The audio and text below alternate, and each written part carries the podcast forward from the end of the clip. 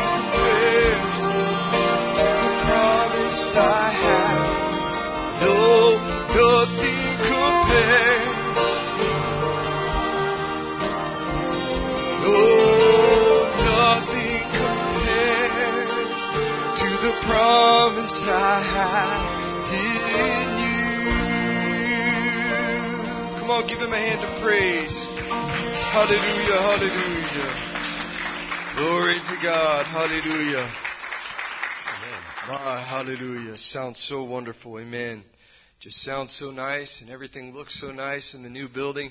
Man, it just sets my heart on fire to hear everybody. It just, I wish you could hear it from where I'm at. Amen. It's just so wonderful. Amen. My heart's just overflowing with joy right now to be here with you all. Man, we've got a lot going on this morning. I have five specials. Uh, some folks that are wanting to sing today, so I'm not going to take up too much time, and I'm going to give ample time for these uh, wonderful specials. Amen. So I'm going to let you have your seats. We're going to do it a little bit different this morning just to make time. Brother Keith has a special for us. I'm going to let you go first, brother. Amen. Have a few uh, announcements to mention while he's getting prepared there. Um, want to remember to uh, sign up in the the lobby for the Easter dinner. It's very important that everyone get their names on that list. If you're going to be attending for the Easter dinner, they have a sign up sheet for you in the lobby. Amen. We also have the uh, the mother daughter tea that is scheduled, and that's going to be on May the 8th. Amen. We want to remember that. Just uh, if those of you that would like to attend that, get signed up for that. Amen. We'll let Brother Keith go at this time. Amen. Also, we have uh, Sister Rebecca Coffee and her children also have specials. So uh, we want y'all to make your way forward uh, after we sing a chorus when Brother Keith is complete. Amen. Sure is good to be home, isn't it? Just help us out with this song. Everybody knows this one. It's. Uh just had this song on my heart all week. We've never sung it before, and we really hadn't even had a chance to rehearse it. So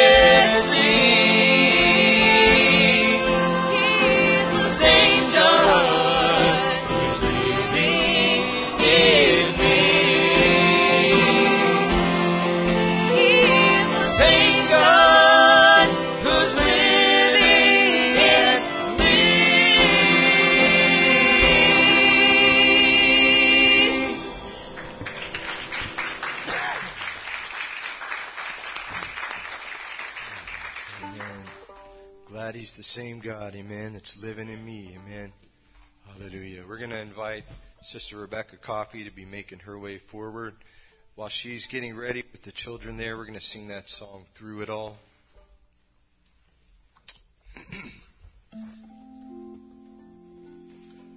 through it all.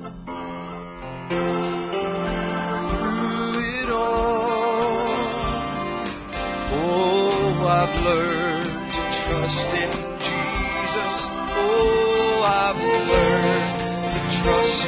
God.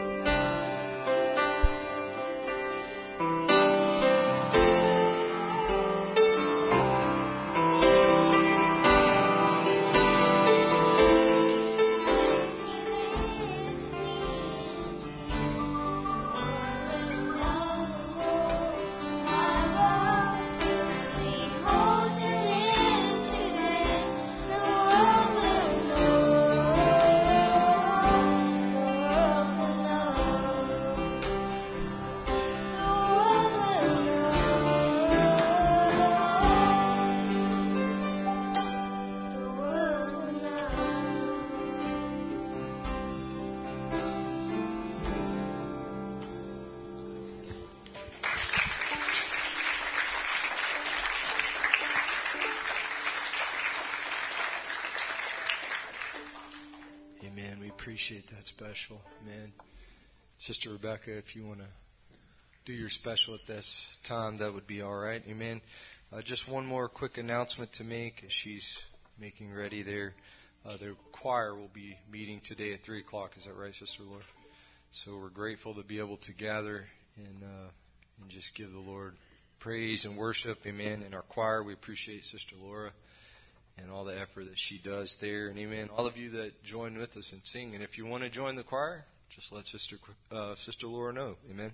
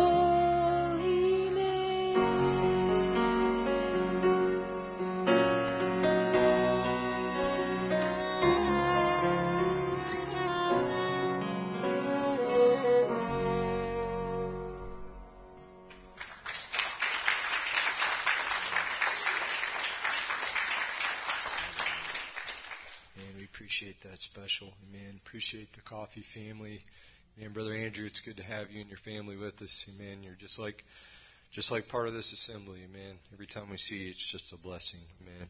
We're going to stand at this time and take our special needs to the Lord.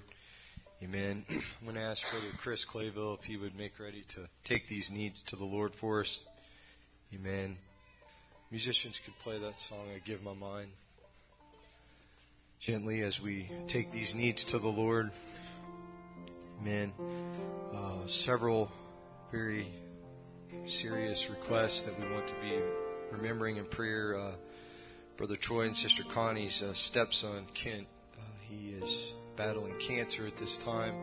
He also had a bad accident uh, while they were uh, having some fun. I think it was a go kart accident or something like that.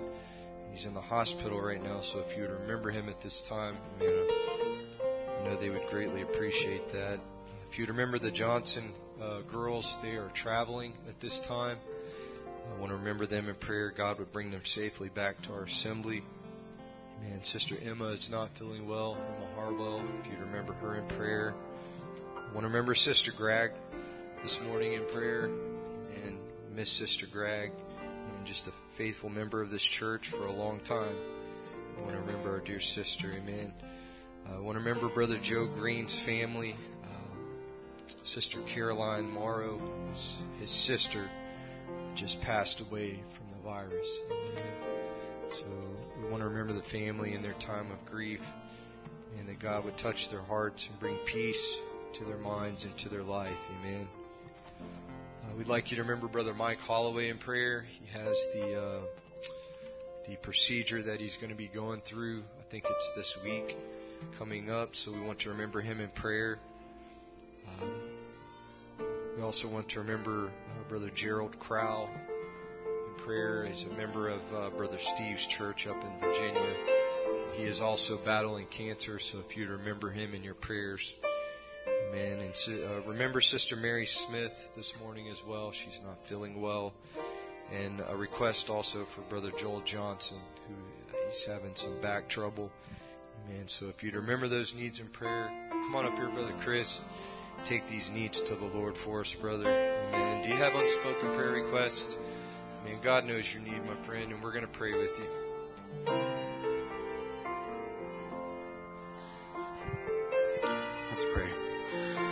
Dear Heavenly Father, Lord, we just thank you once again for this opportunity that we could gather together, Lord.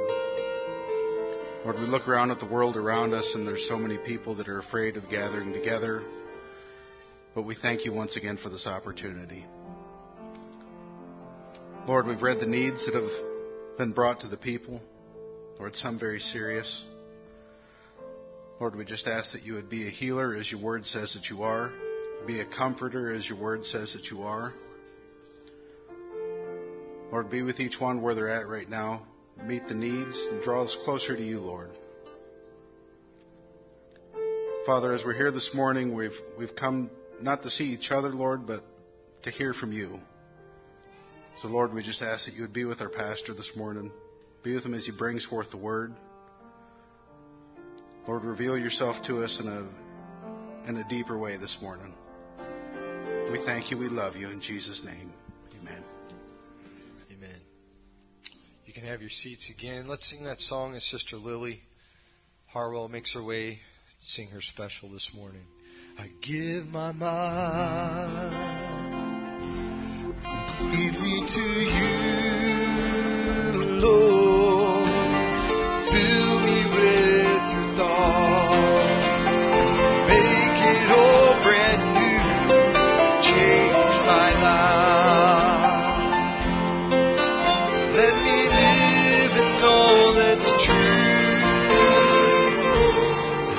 Just want to be like you. So take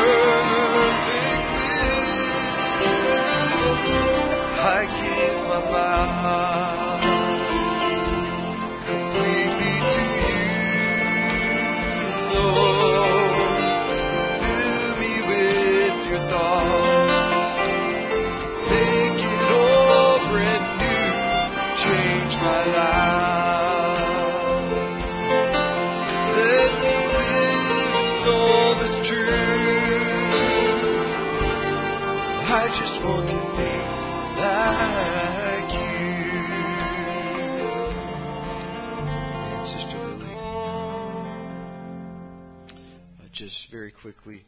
Uh, she's getting ready there. Uh, just to remind everybody, don't forget to sign up for the, the Easter dinner and also for the mother daughter tea. Those uh, sign up sheets are in the library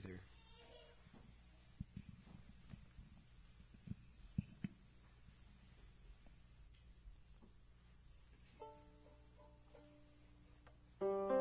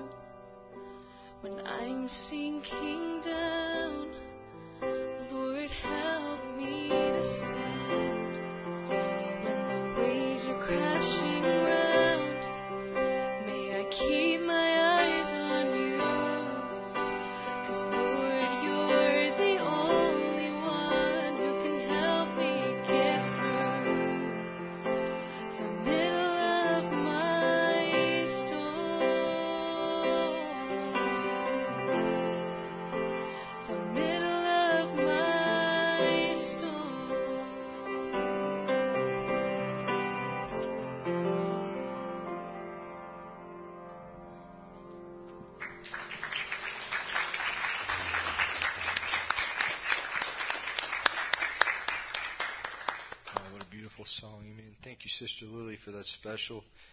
And we have one more just before I have our pastor come forward. Brother John Cockman has a special for us. While he's getting ready there, let's sing this little chorus Jesus, draw me close. Jesus, draw me close,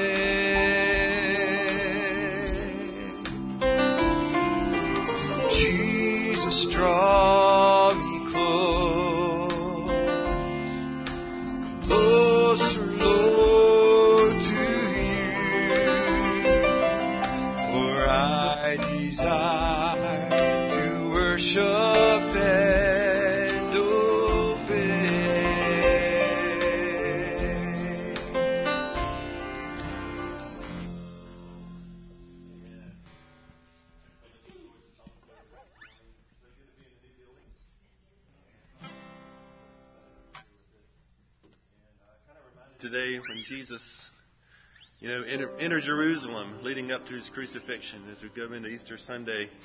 Um, so thankful for the blood. And those crowds of people who had heard eyewitness reports of the miracles, who had been their own hearts set aflame by his teaching, he looked on them with love and compassion, knowing that many of them would be calling for his life opinions swayed by their own religious leaders in just a week's time.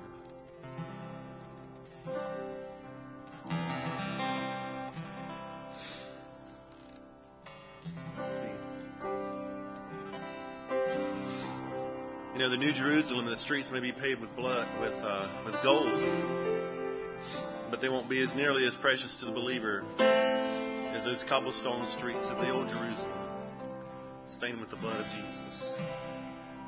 I was a wretch. I remember who I was. I was lost and I was blind. I was running out of time. Sin separated. The breach was far too wide. But from the far side of the chasm, you held me in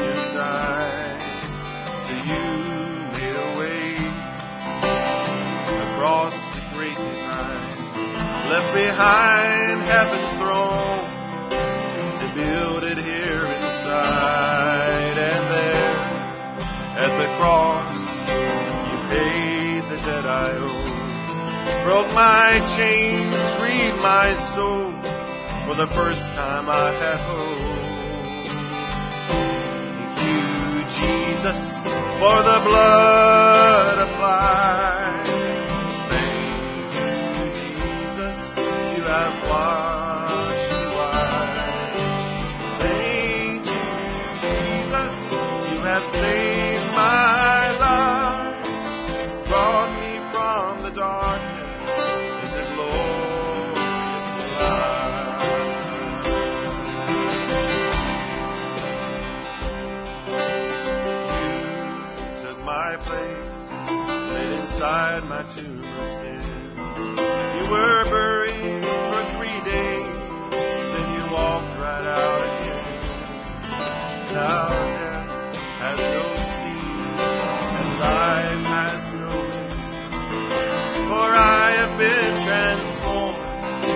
Blood the Lamb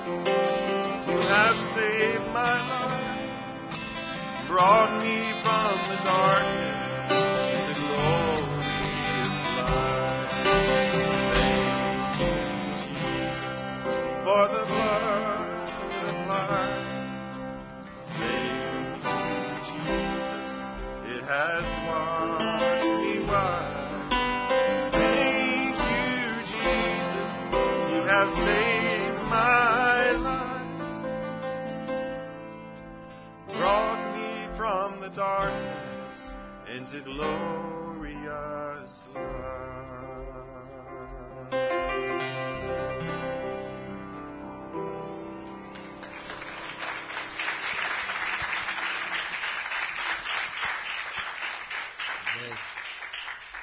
Hallelujah. Man, I'm glad He brought us from that darkness into glorious light. Let's stand. I'm going to invite our deacons to come forward at this time. Man, for the first time since this wretched plague began, we're going to be taking an offering the old fashioned way. Amen. I hope you'll take this time to just dedicate, amen, a special offering to the Lord. Amen. Know that your tithes and offerings go to further God's kingdom. Brother Mike, would you lead us in prayer, sir?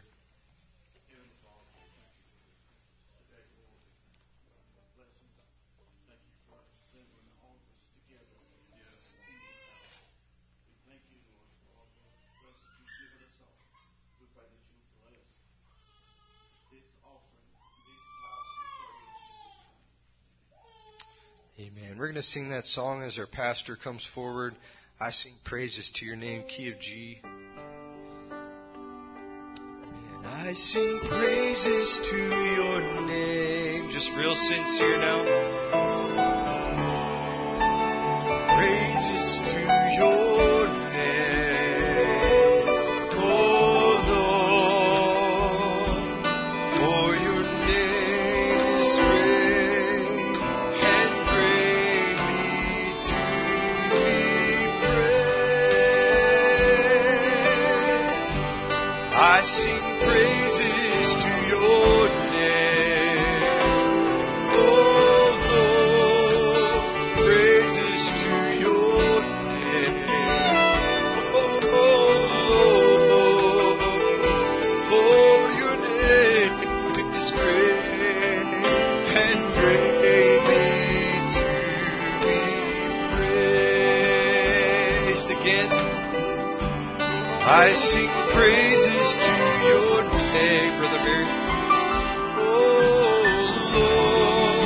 Wonderful. praises To your name, O Lord, for your name is great and greatly to be praised.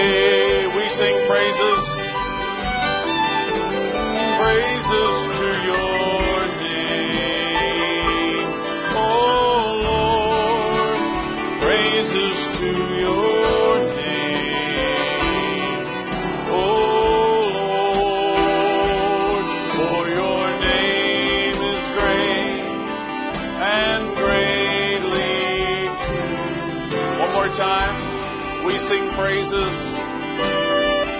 Oh, we sing praises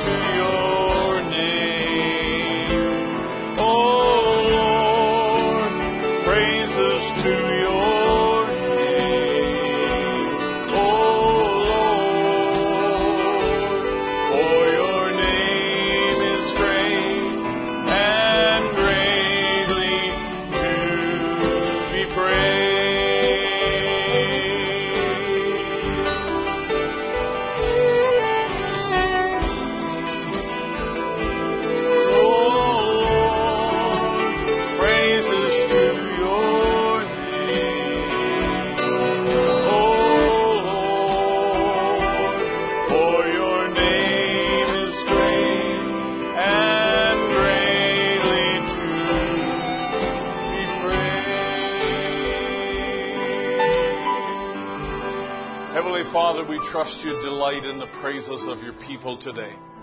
And we lift our voices, we lift our hearts, we lift our minds, we lift everything we have to give you thanks, Lord, for all you have done for us. We thank you, Lord, for this people. We thank you, Lord, for believing hearts. We thank you for a message that has come in this last day.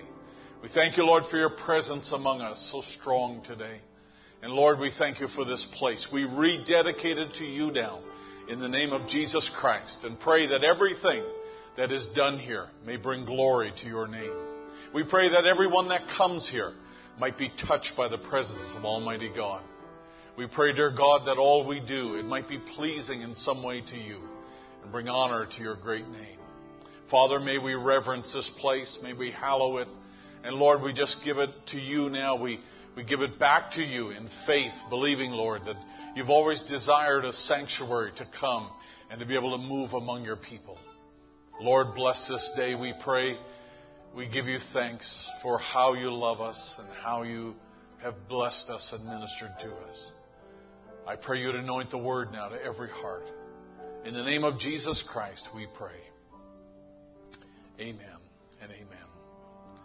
God bless you. You may be seated this morning. Thank you, musicians. We'll let you take your places today and welcome everyone to the new Hickory Bible Tabernacle. It is an honor to have all of you here today and uh, just a real blessing to be able to see so many of you tightly packed and uh, all in uh, all in this place today. So we uh, we just want to welcome all of you. We're missing several. Don't know where we'd put them. Uh, but we are uh, honored to have all of you here today. Good to have Brother Roger with us uh, today. Uh, and the drums, good to have them here, each and every one of you, and our guests and visitors, and the Beltons. Good to have you here today. Uh, we um, we are honored to be able to come in this place today, and I don't want to prolong things. Uh, just to give you a couple of announcements and a little bit of a preamble here uh, as we begin our service, and it's just uh, nice. I, I, want to say we appreciated our fellowship hall, and it certainly uh, was uh, functional in, in our time of uh, you know being able to do this. It would have been very hard to do it without the fellowship hall, that's for sure. Uh, but we are uh, grateful to be back in such nice and comfortable surroundings here. A little bit more in just a moment here. Let me do a couple of birthday announcements here that we missed last Sunday. March 14th was Sister Connie Hughes' birthday. God bless you, Sister Connie. Brother David, March 15th. God bless you, Brother David. March 17th was Samuel Brown's birthday. Samuel, how old were you on the 17th? Five years old. And it was Sophia Coffey's birthday as well. And Sophia turned six years old. Good to have her with us today. Uh, the Johnson sisters are away today. March 19th was Sister Haley's birthday. Don't worry, we'll announce it when she's here. And yesterday was Brother Aaron's birthday. They were going to be uh, with us today. Next week, Lord willing, we probably will do a dedication, so we're looking forward uh, to meeting the new member of the Nangamaza family. And uh, Brother Chris Clavel, good to have the Clavels back uh, with us today.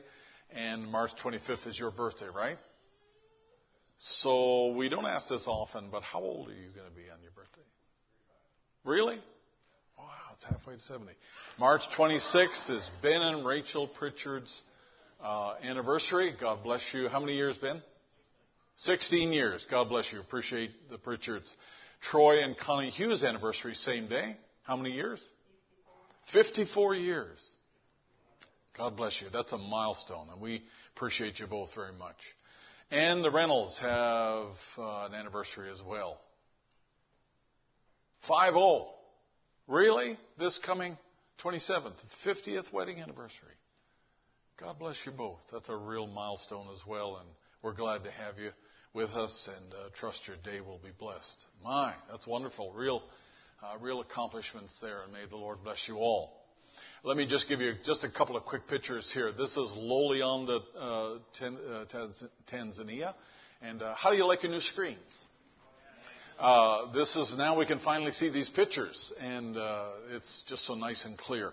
This is the area where the Maasai people are, and you see new faces every time Uh, and this is the uh, work of uh, a lot of the work of Brother Malachi, who's over on the right hand side of your picture here. Uh, I, I, think if there was uh, still any spots left in Hebrews 11, I think Brother Malachi would probably slide right in there. Uh, just a, if I could do it, I'd love to bring him over here. He's just a real, real man of God. And uh, goes into those areas and doesn't know anybody in those little villages and it just uh, he just stands there and starts witnessing just like this. He'll stop at a bus stop and he'll just take out his bible and he'll start preaching. He'll start testifying about god's done in our time. And that's why a lot of this growth happens in that part of the world. But this is i mean this no electricity no water no services nothing. And he just uh, he'll find a couple of people in a place and just uh, begin witnessing and testifying uh, no matter where they are, and uh, just does a great work. So, Brother Elias sent me a couple of those pictures uh, last night. This is the church in Chahota in Zimbabwe, and this is the group that Brother Aaron uh, connected us with, and they're just going gangbusters on this uh, new church here. I'd love to up the road. I'd love to be able to take a crew of guys and uh, go down there and help build and, and uh, get some of these churches, uh, you know, erected there. And these brothers are just, they're so dedicated and they're just moving right along. It's just wonderful uh, to see the progress that they're making. We appreciate that very much. Now, uh, we're going to turn to the Word in just a moment here, but I, I just wanted to do this little thing here this morning. I, I think It'll be nice for us uh, on Easter Sunday, Lord willing, to do a little uh, more formal dedication of our place uh, here today and a rededication, if you like, uh, of our sanctuary. And just want to say that for everyone involved who was uh, laboring and you know our committees and everybody else who helped design things and make it look as nice as it did and coordinate it as it does and everything from scraping every square inch of this and uh, redoing it and uh, getting rid of our crack up there. And uh, all the way to the cross, uh, which Peter did. Peter's not here this morning, uh, but fashioned a cross himself and um, got it uh, got it up there for us. And I mean, just so many things out in the lobby. We're not completely renovated out there yet, but that's coming. And we we just want to say our heartfelt thanks to to everybody from the from the first time that uh, you know we moved our chairs out to the last sweep of the broom last night when the Harwells were here and making sure everything was spotless for us today. Uh, we just want to say our very much a heartfelt thanks and and uh, may the Lord richly bless you. And I, am not going to name all the names now because I don't want to miss anybody. But uh, to all of you that labored and, and worked so hard, thank you and may God bless you. Let's give them a round of applause.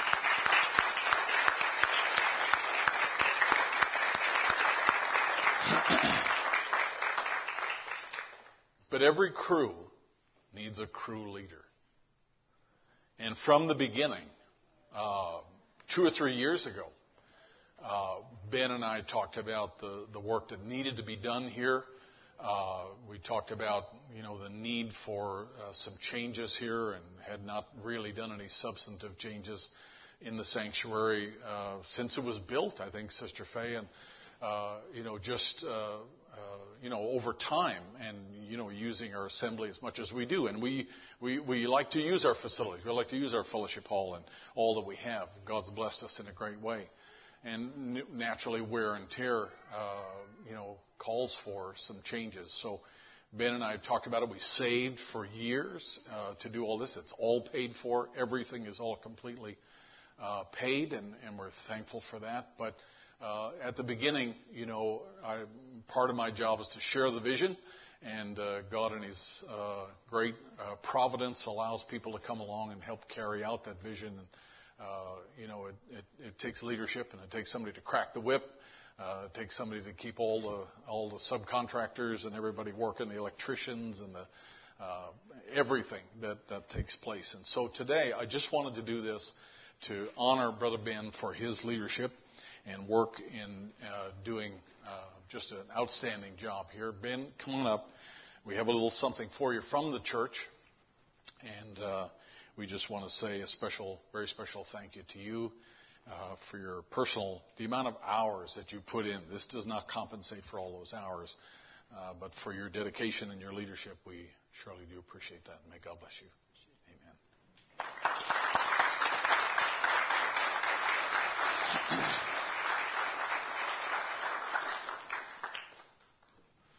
It takes a leader, but it takes a good crew to follow the leader, and we appreciate each and every one. We'll get to you. Let's stand to our feet this morning. Let's turn in the Word, if you don't mind, to Proverbs chapter 19. Proverbs, the 19th chapter. We've had a lot of preliminary here now, so let's just uh, focus this morning and uh, just join with me as we turn our thoughts to the Word here for a little lesson that the Lord laid on my heart. Proverbs chapter 19. Solomon wrote, There are many devices. The word devices there does not mean this. The devices he's talking about are the thoughts, the ideas, the inventions that people have in their hearts. He said there are many devices in man's heart. Nevertheless, the counsel of the Lord, that shall stand. May the Lord add his blessing. You may be seated.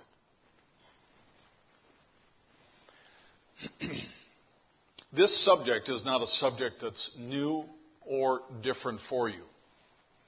As a matter of fact, in many ways, it's a very basic thing because it seems like in Scripture there are many, many, many instances and stories and lessons and principles that speak about finding the mind of God, knowing the will of God, catching or tapping into the purpose of God and carrying out His will.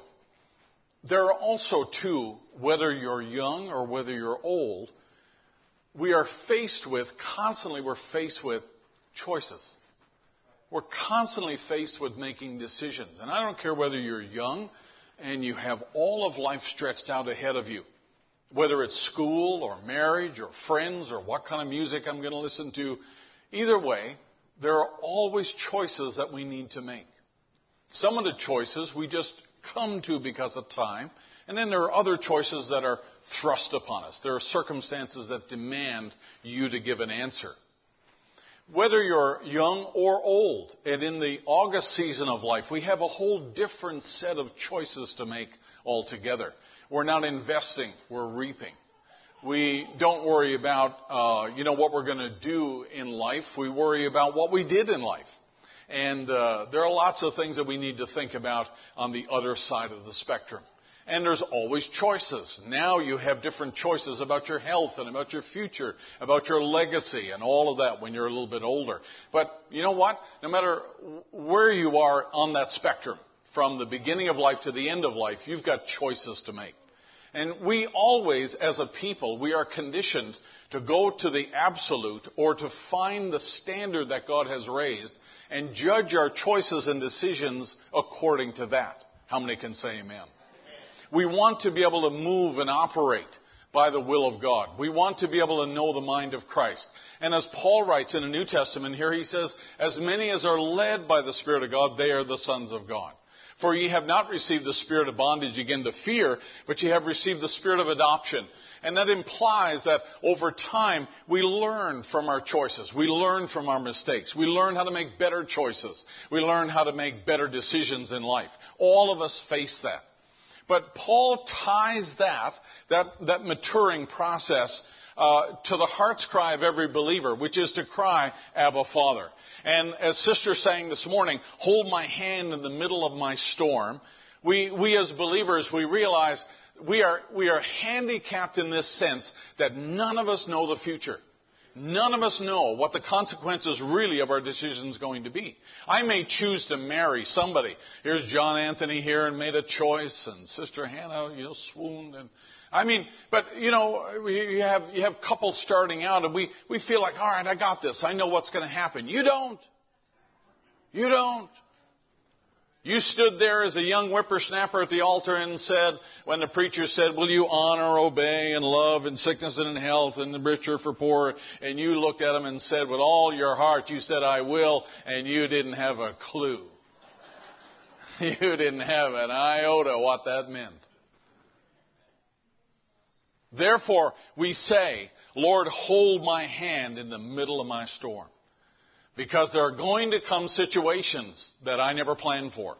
And there are going to come times of making a decision that I'm going to need your help because you know the future.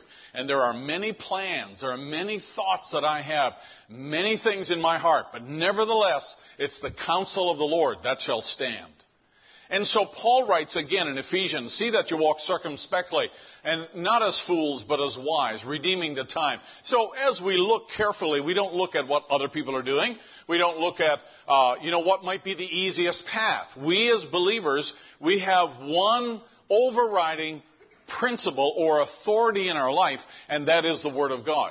No matter what I do, I want to make sure that at the end of the day, I can put my head on the pillow and God will say, Well done, thou good and faithful servant.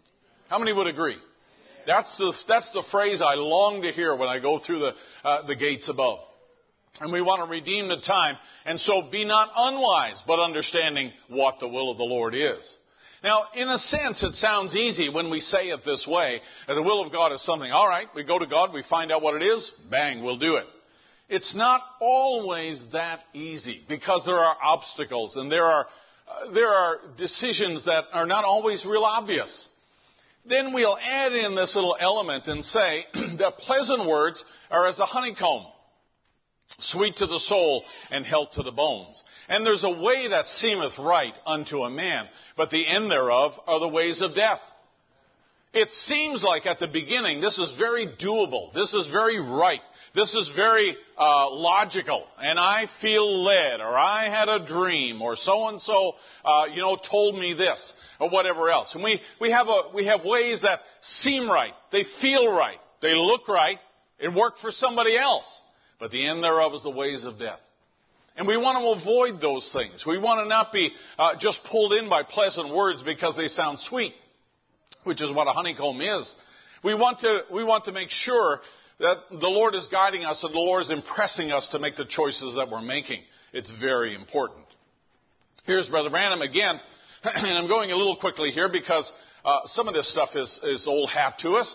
God's will is a mystery, and each man has to seek out the will of God for his or herself, God's mystery. God's mystery for your life.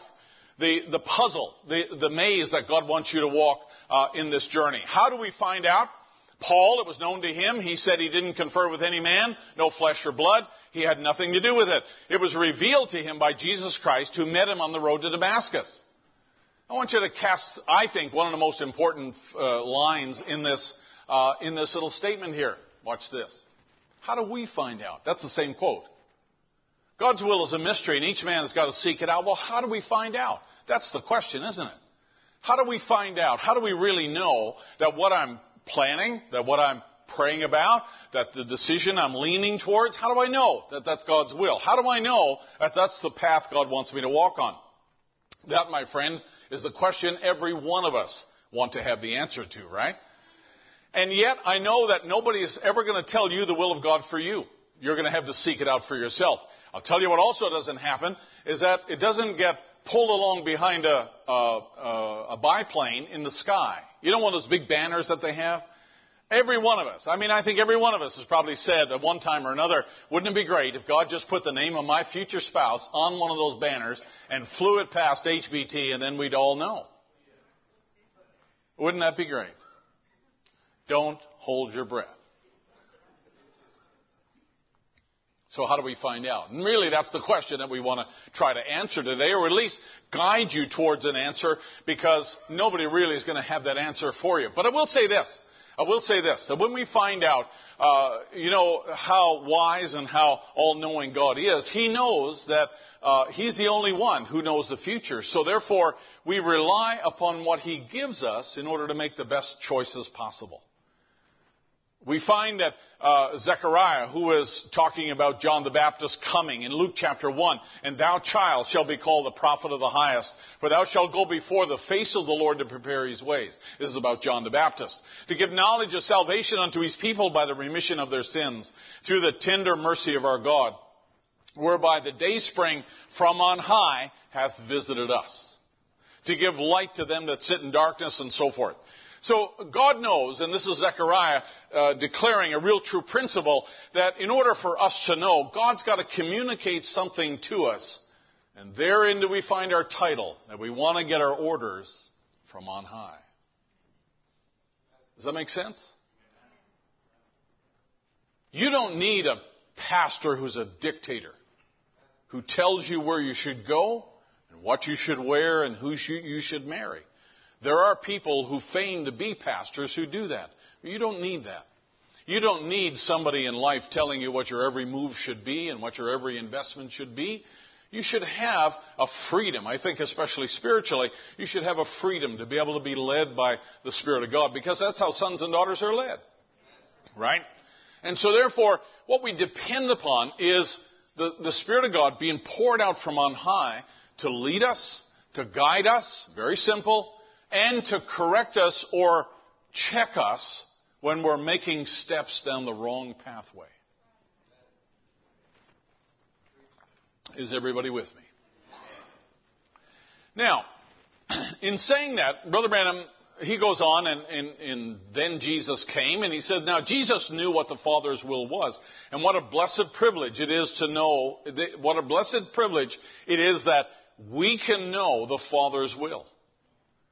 Yes, it is a, it, it's a blessing to be able to say that we can know the Father's will. We may not know the will for every part of our life coming up, but it's a comforting thing to know that you are where you're supposed to be today. And the God who led me to where I am is the God who will lead me into that unknown tomorrow. So therefore, it's a, it's a privilege. It's a blessed privilege to be able to know the Father's will. I, you know, like in a corporate sense, let's say this. I think it's a wonderful thing to know the will of God for this nation and for the bride of Christ coming up, right?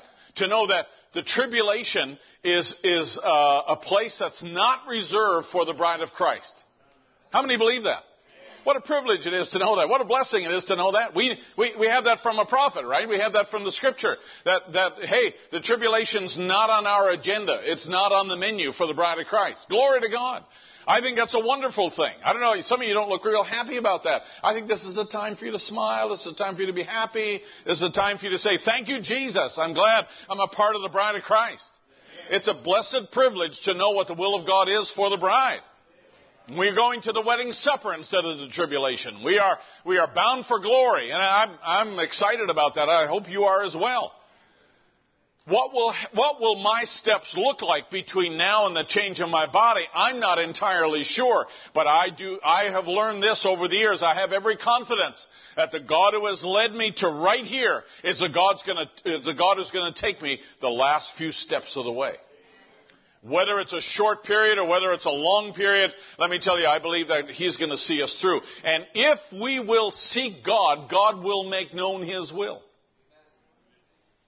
Yes, you have lots of thoughts and plans and inventions. You got lots of ideas. Uh, you got lots of, uh, you know, dreaming that's gone on. But I'll tell you what, I believe it's a very sound thing, and I believe it's important for us to encourage our uh, young men who are going to be fathers and husbands later in life to seek the will of God early so that they would know what God would have them to do, so that they would have uh, a strength and a position of authority when they uh, stand at the altar and take a bride on their arm and say, well, let's walk through uh, eternity together. I know where I'm going. I know where I'm supposed to be. I know what I'm supposed to be doing. I know uh, for now, uh, as for me and my house, we'll serve the Lord. Come on, some of your brothers say amen.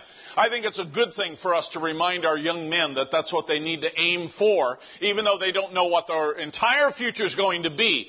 But yet I know that this is the place that God's got me. This is the, the, uh, the gift that God's given me. This is the talent God's put in me. And this is the place that God wants me to be.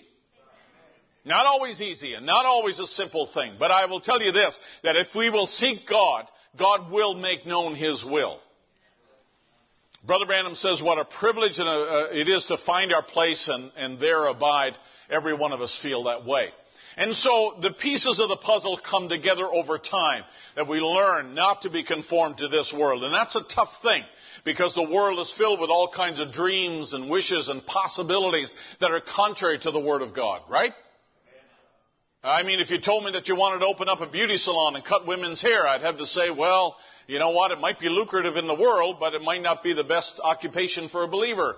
Uh, especially if you're sitting in your own chair. But be not conformed to this world, but be transformed by the renewing of your mind, that ye may prove what is the good, acceptable, and perfect will of God. God wants you to know that. God wants you to walk in that. And God wants you to be confident in that because you're going to uh, need to have that. Now, uh, let me give you a shocking something. Brother Branham says in 1965, Not all that says to me, Lord, Lord, will enter in, but one who doeth the will of my Father. His will is His word. Say that with me. His will is His word. Now, for all of you latecomers, let's do it again. His will is His word. You always know I'm going to do it the third time. That means that you cannot say you're doing the will of God if you're doing something contrary to His Word.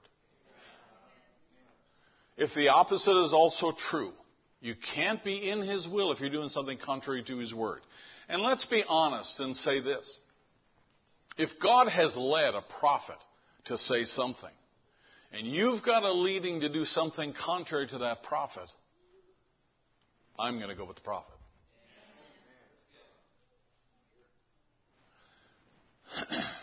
And if you've got a leading to do something contrary to a prophet, you've got a choice to make.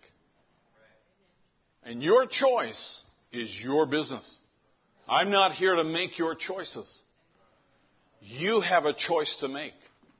But when it comes to this house, when it comes to this church, when it comes to HBT, over which I am the watchman, your choices sometimes force me to make choices that I don't always want to make, but I'll make them. You have a choice when it comes to some leading that's contrary to a prophet or contrary to the Bible. I don't have to go for that. That's your choice. But when it comes to this house, your choices sometimes will dictate the fact that now I've got to make a choice.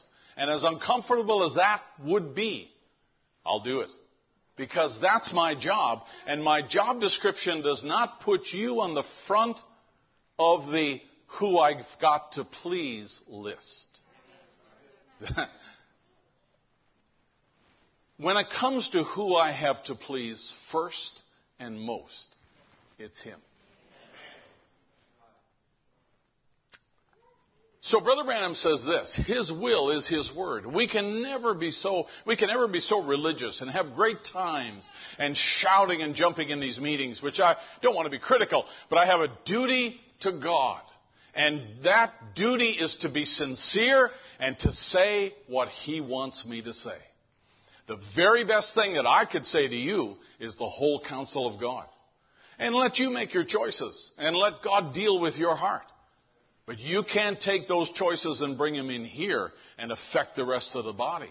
Let me tell you something. Let's just say, let's for example, let's just say uh, that if you were, uh, you know, you were Sister Becky, and uh, just for an example, and uh, she decided now that she wanted to jazz up the music, and so we're going to play Christian jazz, which is an oxymoron, right?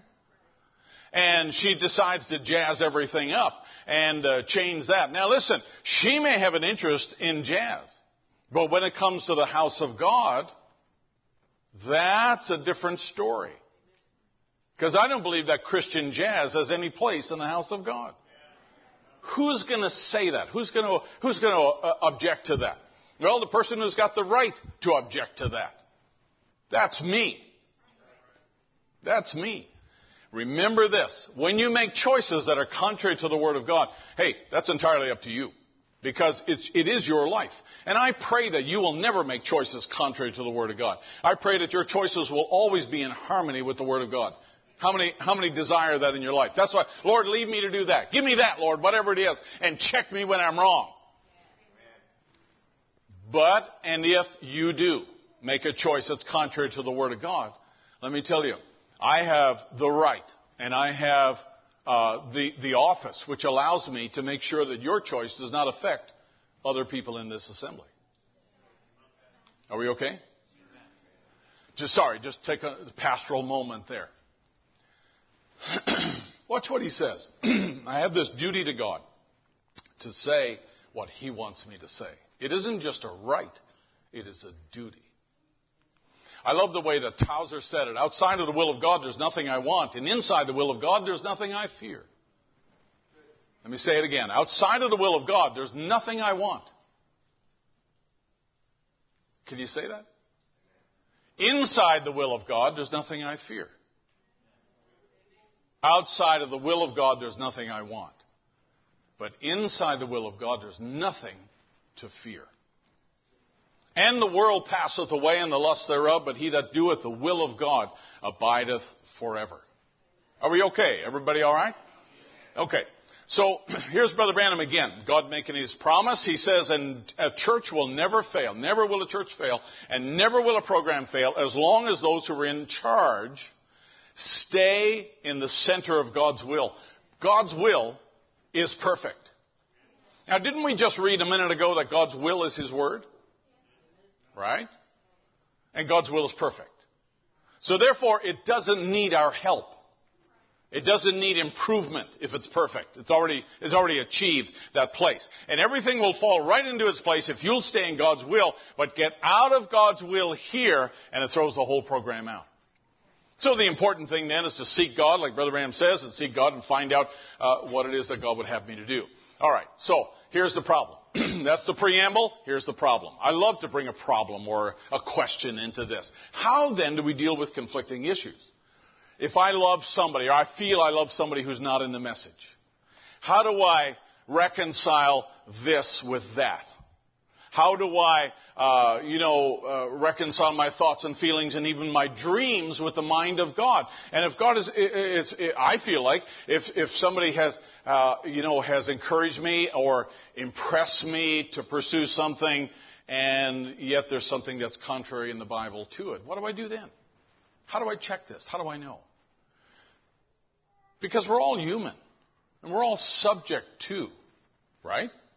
We're all subject to. We're subject to influences. We're subject to people who have good intentions. We're subject to all kinds of feelings. And we're also subject to fears. Fears of getting old. Uh, fe- fears I'll never find a wife or a husband. Or fears of, and hey, we're human. And I get that. And I understand that. And I respect that. That's not to disregard what people feel. Can we trust our feelings, though? When it comes to critical and important things, can we trust our feelings? Because there's going to come a time in your life, if you've never encountered it, where you're going to experience this.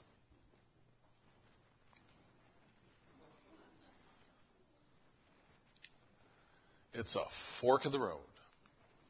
Now, watch what Brother Branham says. Is it all right now if we let Brother Branham answer some of those questions? Is that all right? I'm going to help. But let's look at what the Word says and what Brother Branham says.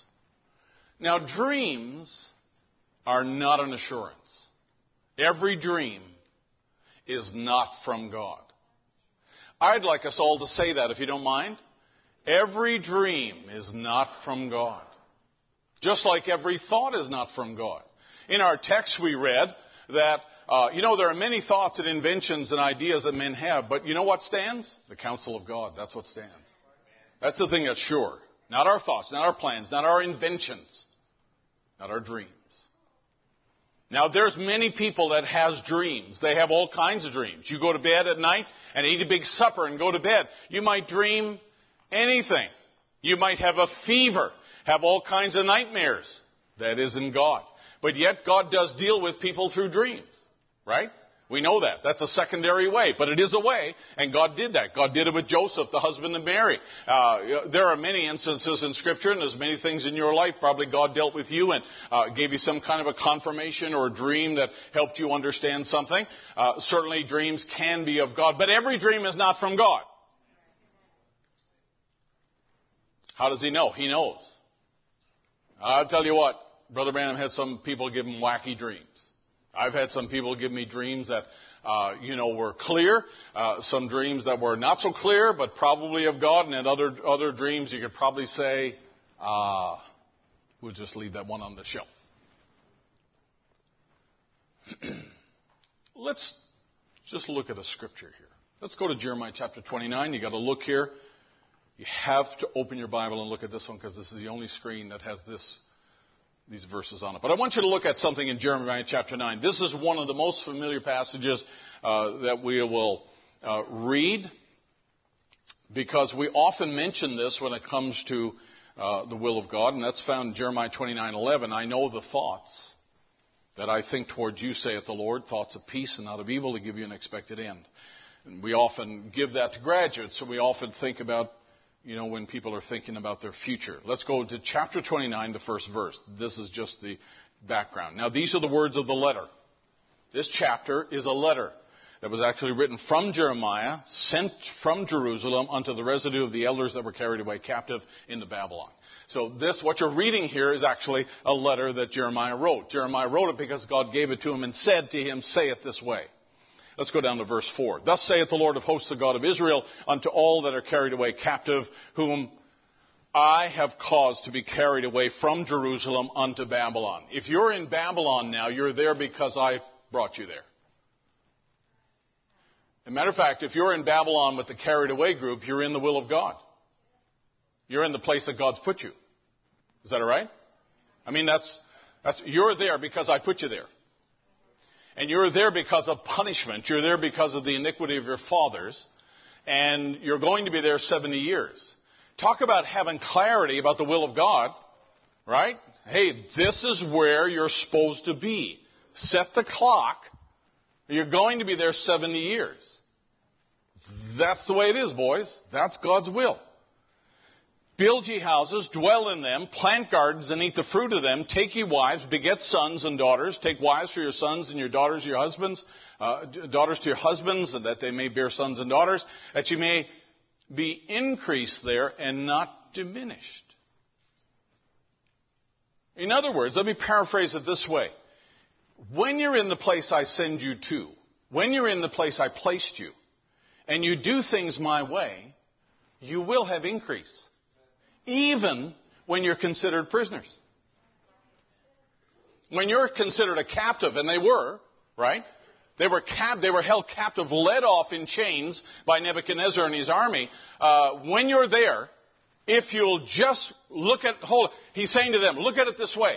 You're thinking one way. Here are the people in captivity, and this is why God writes them a letter, because He loves them. And He wants them to know something. You're thinking one way. You're thinking, goodness, I had a good farm going, and crops were good, and had everything planted already this year. And what's my field going to look like, Mike, in 70 years? In 70 years, I come back and look at the Pritchard heating and cooling. What's that going to look like if I'm not around in 70 years and my dear wife is down in Babylon and everybody calls and wants an appointment? What's my business going to look like in 70 years? And what's my, you know, I mean, what, what's, what's our, what's our city going to look like in 70 years? And here we are captive and we can't go and we're locked down and, uh, my goodness, we, we don't have freedom of movement. We can't go anywhere. And for 70 years, here we are. And everything we built up is going to be gone. All of our savings we're going to spend here down in captivity. And they don't even have online banking down here in Babylon. And my goodness, look at, look at this. And, and God writes him a letter and he says, hey, you know what? You know what I was doing today? I was thinking thoughts about you. I was just thinking about you. And the thoughts that I have are thoughts of good and not of evil. And, and I, you're, you're, thinking about this one way, I'm thinking about this another way, and uh, you're, you're there because I sent you there, and I allowed all of this to happen here, and I got a little piece of advice for you. If you do things my way, even when you're a prisoner, you'll increase. You'll be blessed. You'll prosper. Rule number one that the will of God is not always easy. The will of God does not always make sense. And in the will of God, you may not always have all the answers, like what's my business going to look like in 70 years? What's the farm? What condition is the farm going to be in in 70 years? My favorite horse is going to be dead, just a saddle left on the ground. But God is saying, you know what? This is my doing. You just do things my way. Watch how I do this. And even as prisoners, even in bondage, you'll increase, you'll prosper, good things are going to come out of this. He even says in verse 7, Seek the peace of the city wherewith I have caused you to be carried away captive. He doesn't want the people to misunderstand this, that you're there because I carried you away. And pray unto the Lord for it, for in the peace uh, thereof ye shall have peace. Which is an amazing thing. We read also in 2 Timothy chapter 2 how that Paul said we should pray for governors and people who are in authority, uh, you know, that all men might live in peace, right? I mean, same principle we find over here. The only place that God never says for you to pray for the city or pray for the condition around you is number one, in Sodom, and number two is the days of Noah. He doesn't say to Noah, pray for all these people around you here. God says, hey, I'm finished, I'm done. There is a line you can cross with God, right? It's just like last Sunday. You remember last Sunday when uh, Samuel uh, told the people, because God told Samuel, uh, let them go. Hey, if they want to make a king, you know what? People are going to do what they're going to do, so let them make a king. But when they go out the door, make sure they hear the warning I give them about what the consequences of their choices are and rejecting divine leadership, what that's really going to mean. So make sure you tell them that when they go out the door. But uh, God is saying to them that uh, you, you, need to pray for the peace of the city because if you pray for the peace of the city, then you'll live in peace. I mean, if, if God, uh, you know, blesses your rulers and, and blesses the mayor of the city and the government and so forth, you'll have peace, except except in those two instances, which are Sodom and also in the days of Noah, because they never went down and held a tent revival in Sodom. God went down to see, is it really as bad as what? I mean, are they still signing executive orders down there? My goodness. Look at that. Wow. Wow, they are doing crazy stuff. Equality Act. In the words of John Harwell. In the word of John Harwell. Really? Equality? And God went down to see, was it really that bad? He didn't go down and said, he didn't go down and say, hey, let's, let's see what we can do here. Let's, let's send a Jonah into here like he did in Nineveh. None of that. When it came to Sodom, there was none of that. You know what, you know what God had? He had fire waiting above the whole thing. And the only deliverance was out, not to remain in.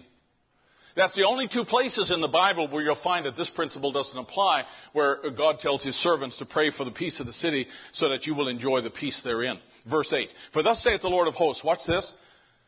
For thus saith the Lord of hosts, the God of Israel, let not your, your prophets, this is not my prophets, but let not your prophets and your diviners that be in the midst of you deceive you, neither hearken to your dreams which ye cause to be dreamed.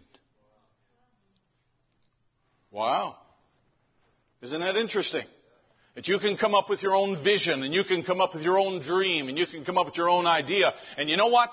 You can come up with your own idea about some cockamamie scheme or something that's contrary to the will of God, put it online and you got a thousand likes before lunch.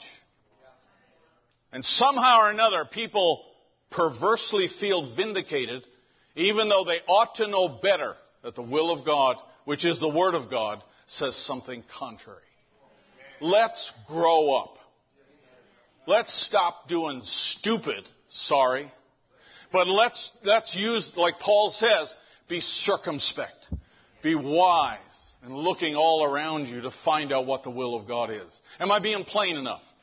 Listen, folks, we, we, we're at a serious point, and I, I know we always say that, but yet it's just amazing how, even as, as Jeremiah warns them in the letter here, you have diviners among you. You have your prophets among you. You have your kind of ministry among you. That's not going to check you on that. That's not going to stop uh, saying, you know, that's not going to uh, stop encouraging that. And, uh, you know, tell the people, hey, believe what you want, do what you want, live what you want, just come and pay tithes. Listen, there's more to this than just coming, dragging your carcass here and paying tithes. There's more to this than just bringing your kids here and saying, well, I brought them, to, how many times? I wish I had a dollar for every time. My wife and I have heard that saying of people, uh, you know, whose kids are off in the world somewhere on drugs, and they say to me, but I brought them to church every Sunday. Brought them to church every Sunday. I think that's great that you bring them to church every Sunday. But you know, the Christian life is not lived just on Sunday. Christian life is lived around your dining room table. Christian life is lived around when, uh, you know, things go wrong in your house. Christian life is lived in the morning when you get up and in the nighttime when you go to bed.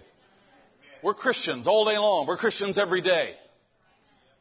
And you can't go home and chew the pastor up into little bits and spit them out and pick the residue out with a toothpick and, and have your kids grow up and respect the pastor for very long. Doesn't work. You can't cheat on your taxes and cheat on your tithes and have your kids to be honest with their money. Can't do that, folks. And this is what he's saying. There are ministers and there are uh, diviners among you, and he says they're going to hearken to your dreams. They're going to, they're going to, you know, he's a big tithe payer, so we want to hearken to what he's got to say. For thus saith the Lord. 10. After that, after seven years be accomplished at Babylon, I will visit you and perform my good word toward you in causing you. I caused you to come, I'll cause you to go. There's nothing can stop you from being where I place you. There's nothing can keep you when I take you from there to bring you back. That's, that's the promise that he gives to them. So this is not a people that are uh, in bondage or in lockdown uh, and on their own. God says, I brought you there. You know what? You're gonna you're gonna uh, be established there for 70 years, mar- get married, uh, plant gardens, and all the rest of it. And then when time when the time comes, I'll bring you right back to this place again. Uh, I, I, in other words, I'm the overseer of this entire program. How many believe that God's still the same yesterday, today, and forever, and He's the overseer of your life?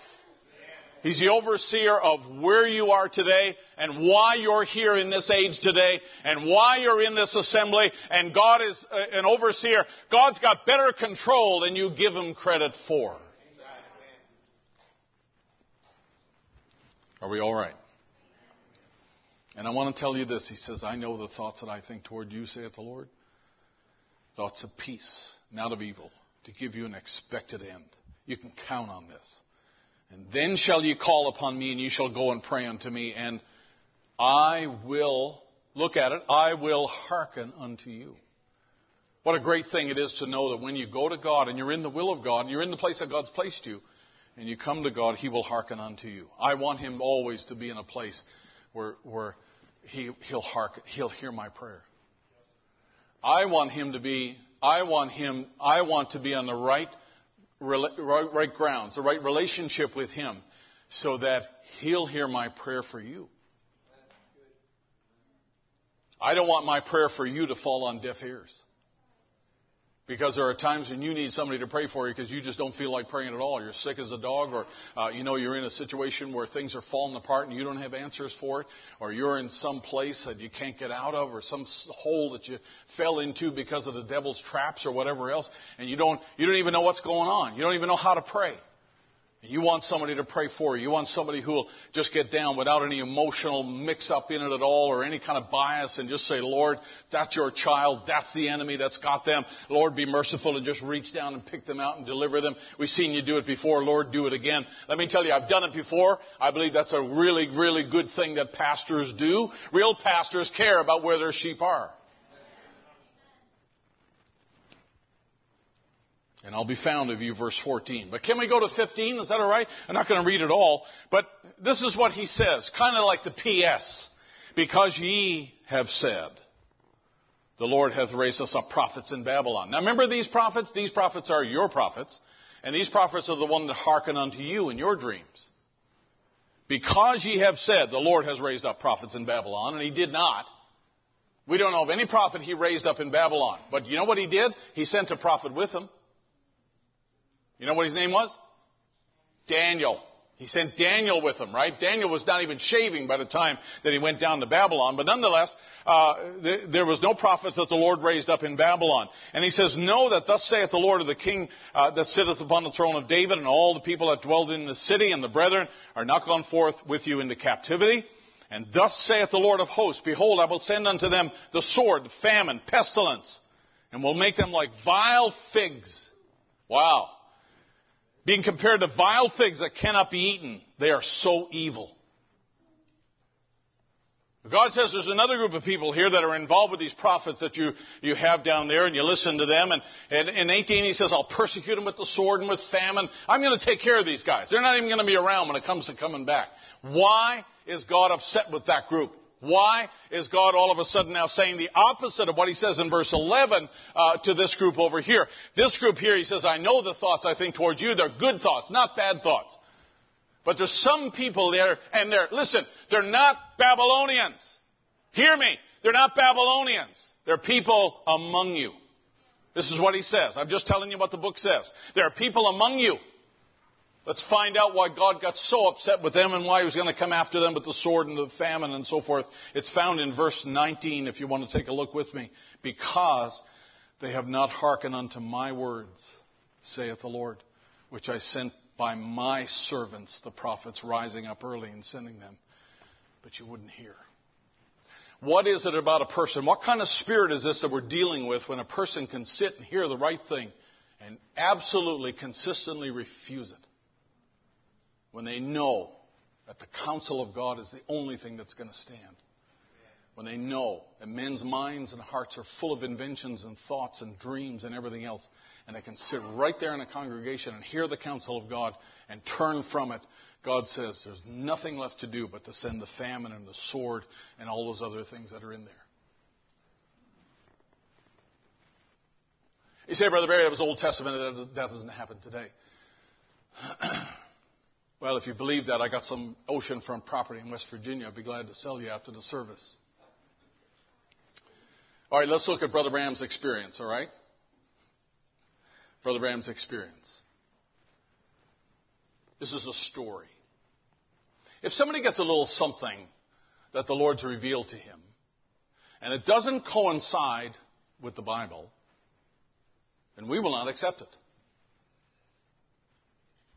And it just, it can't just come by somebody's revelation. If the revelation is right with the Word, all right? But it just can't come because you say, I got a revelation. I got a leading. I had a dream. How many know now that all dreams are not of God? All impressions are not the impression of the Holy Spirit. All our thoughts are not, thus saith the Lord, because you're in the message. My head is filled with lots of thoughts all week. Mm-hmm. A man come, I better stop. A man come to me and said, I just come to the U.S., Brother Branham. I got acquainted with a Christian sister, most lovely woman. You know what? They always are. They always are. Pretty as a picture. Come to find out, she had three or four husbands. And while I knowed her, since being here, she's got rid of that one and married another one. And she had the Holy Ghost spoke in tongues regularly, and gave prophecies and revelation. She's a real spirit filled woman. And was a lady minister. You know where this is going, right? and I went and I asked the Lord, why would such and such a thing be? And why is it that this woman could do such as this? And let me just stop and say this. Sounds like she's pretty convinced that she's right. Right? Otherwise, she wouldn't be, you know, bent on marrying and remarrying, feeling it's all right, and being a minister at the same time. I don't doubt she's called. She's not called by God. That's for sure. So we have a conflict here, right? But not only now is this a problem because of her. She's a problem. That's a problem situation. But he's believing it and he's pursuing her. Right? He wants to make somehow the Word of God allow him to make this happen. In other words, he's not wanting to listen. There's two ways to go at it. You can either find out what God says and act accordingly, or find out what you want and make God agree. One or the other, folks. So he says, I had a dream. And my wife was having an affair with another man, which was immoral, and she came and knelt down by my feet and said, Will you forgive me for what I've done? And he said, Sure, I forgive you. And said, Why do you forgive me so freely? This is all in the dream now. Because, uh, because I love you. And said, The Lord spoke back in the dream and told me, That's the reason I forgive her, because I love her. And you know what? Love's of God, right? So it's got to be of God. I said, Sir, I love this. Your dream was mighty sweet. It was mighty nice. but the Lord never gave you that dream. Why? Because it doesn't cooperate with the Word. That's the reason, folks. It's not that Brother Branham's wanting to make this guy's life miserable. He's doing a good enough job already. Right? He's going to make his life real miserable because you know what? If she's gone three, four, now five, guess what? Six is looking pretty good to her. Right? She's divorced five times and married another one. She, you know, she won't be afraid to do it again. But because it doesn't cooperate with the Word, that's the problem. That's the issue. So, in other words, when it comes to a choice or a decision, we have, there is only really one choice. Does it measure up with the absolute? We have the best, the strongest absolute. The, uh, come on. We have the clearest absolute that any other generation who's lived on the earth ever had. Hey, you have, you have the absolute spelled out in Kentucky English. You don't have to be a theologian. You don't have to have a degree to figure out what, what Brother Branham's talking about, right?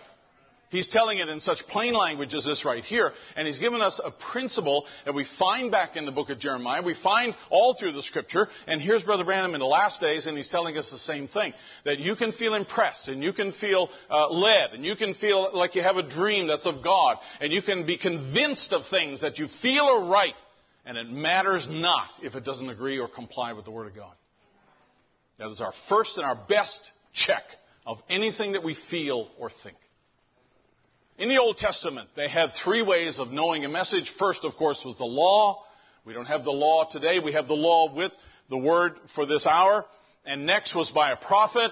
Guess what? God blessed us with a prophet in the last day. And then we have secondary ways of doing this by a dreamer. And so we know that God can deal with uh, individuals and He can deal with uh, people in leadership when it comes to dreams, right? But all dreams are not of God.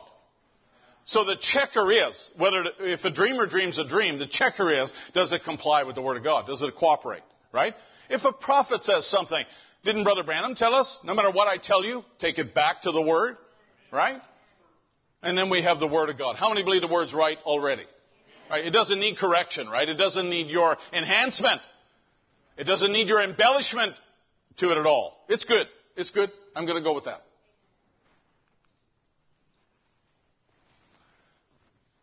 let's underscore this. When it comes to ministering spirits and Satan, hey, he disguises himself like a minister of light, doesn't he? Brother Branham says, last line, he'll never send a spirit to minister something besides the Word. The Holy Spirit will never send something to you. He'll never impress you to do. He'll never lead you to do something that is besides the Word, something that is outside the Word. And again, let me say, if your impression leads you somewhere, or you're convinced that something is right and it's contrary to what a prophet said, I need to tell you in advance so that you know I'm going to go with the prophet. Because you know what? For one good reason, that is this. He's got the vindication, you don't. And God vindicated and said, I want you to listen to this. Do you believe that God vindicated Brother Branham's ministry and all of that? There is no doubt. I mean, we've got, if you haven't heard them, I've got 1,147 tapes that we can give you uh, that indicate that God uh, said something very specific about that ministry in the last day. So we walk in the flesh, that's true. But we do not war after the flesh. The weapons of our warfare are not carnal, they're mighty through God to the pulling down of strongholds. Because that's Satan's tactic, is to try to hook something in your thinking, to put something in your spirit that is willing, that causes you, sorry, to be willing to, to walk contrary to God's will. Hear what I'm saying to you. Satan's best tactic is to try to embed in you or sow in you something that it becomes so strong, if it's not rooted out, it'll become so strong, it'll cause you to walk contrary to God's way and God's word. And that becomes a stronghold. Casting down imaginations, Where's that? Right here. Casting down every high thing that exalts itself against the knowledge of God. Bringing into captivity every thought. Where's it all? Where's the war going on? Where's the battle going on? Right here, right? Because that's what Satan has access to. And having a readiness to revenge and disobey when your obedience is fulfilled. Let me tell you, the, the best remedy for disobedience is to repent. I mean, it doesn't get any simpler than that. Because God wants you to be strong. He would grant you to be strengthened with might by His Spirit in the inner man. That's where God wants you to be strong. So that when thoughts arise in the mind where the battles rage, let me tell you, that's, that's where God wants you to throw it down. This is a stronghold. This is Ireland. This is where the Blarney Stone actually is. I have three witnesses who are sitting in this church today who can testify the fact that I kissed the Blarney Stone. You probably don't want to kiss the Blarney Stone, really, because you have to lie on your back and hang out over 14 stories up on your back with two men holding you upside down because the stone is up here. And you got to lie on your back, slide out, and when you and I did, and I looked out like this, and it was 14 stories to the ground. There's no, there's nothing between you and the ground, and you kissed the Blarney Stone, and I did. It's true, isn't it? Been there, seen it. This is a millennial view of a stronghold. You know, like a drone flying over here. It looks beautiful, right? The greenery, you know, how peaceful. I'd love to go to Ireland. Uh, right? This is a this is a non-combatant view, if you like, of Ireland. This is a view of a foot soldier coming the other way. Because you know what? My orders are to take this dude down. My orders are to storm this place. Yeah, right. You know how many people must have lost their lives trying to storm a stronghold like this? Because you know what strongholds are meant to be? Strong. Strongholds are meant to be impenetrable. They're built to withstand the press of the enemy. You get the point? This is what hey, this is what Scripture says, right? We're to cast down strongholds, though. We're to cast them down. Because the weapons of our warfare are not carnal, but mighty through God to the pulling down of strongholds. My suggestion to you is this, that if you, if you have a stronghold that is erected or being erected in your mind, that causes you to think contrary to the Word of God, you better get your hands on the weapons of God. You better get your hands on the things that God gives out to bring down strongholds like this. Because some of those strongholds are designed to drag you all the way down. And we find Paul admonishing the church to be strong, and to be strong in the scripture means the ability to resist without being broken by a force. It means to be able to, uh, to deal with a problem in a determined and effective way and be successful in doing it. And that's what Paul is saying here. My brethren, uh, be strong in the Lord. You, you need to break the force that is trying to break you. You need to tear down the thing that's trying to be built up in you.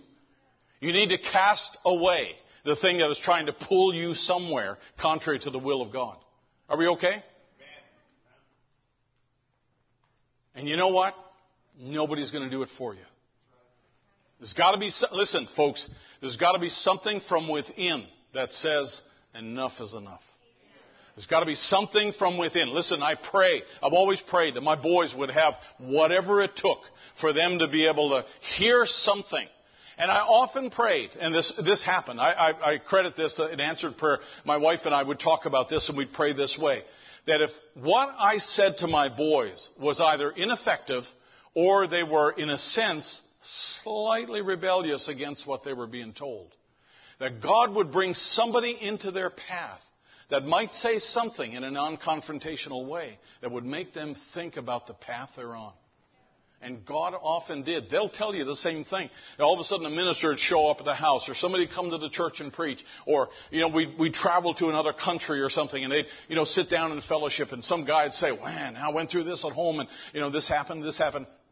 And I prayed that they would be open enough to be able to hear the admonition or the correction that would come, even if it didn't come by me. And I'm thankful for that. I'm thankful that they're all serving the Lord and, uh, you know, working for the kingdom in one way or another and raising godly families. I'm very thankful for that. And I don't take all the credit for that, for sure.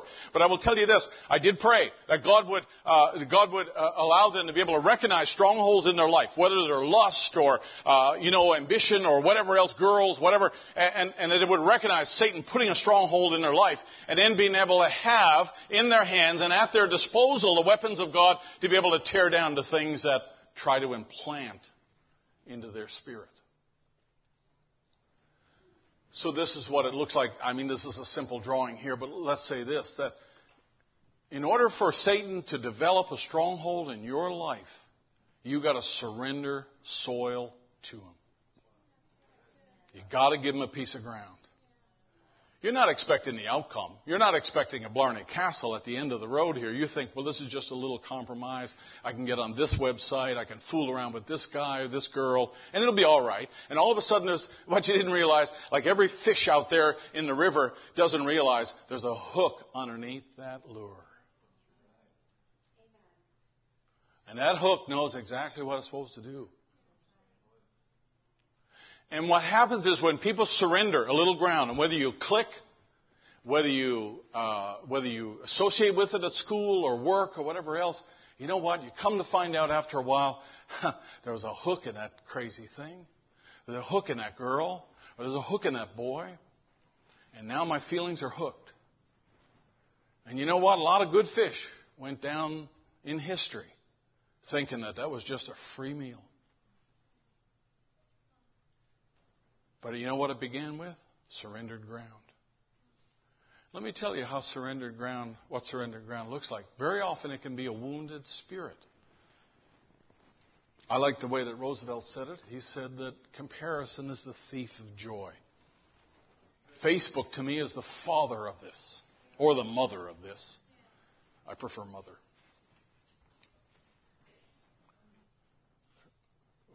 I better stop. Because we live in an age where comparison is everything. Your vacation was great until you saw what the Knoblauchs did on theirs. Honey, thanks for that vacation. It was great to go to the state park and try out our new tent and you know cook every meal out there. It was really great. Fantastic. Thank you. Had a great time. Back to nature. Oh, it was just lovely and peaceful. And then you read what the Knoblauchs posted on their vacation down in Florida. You look at your husband next week and say, You cheapskate. Why couldn't I have married a man like Ron Knobloch?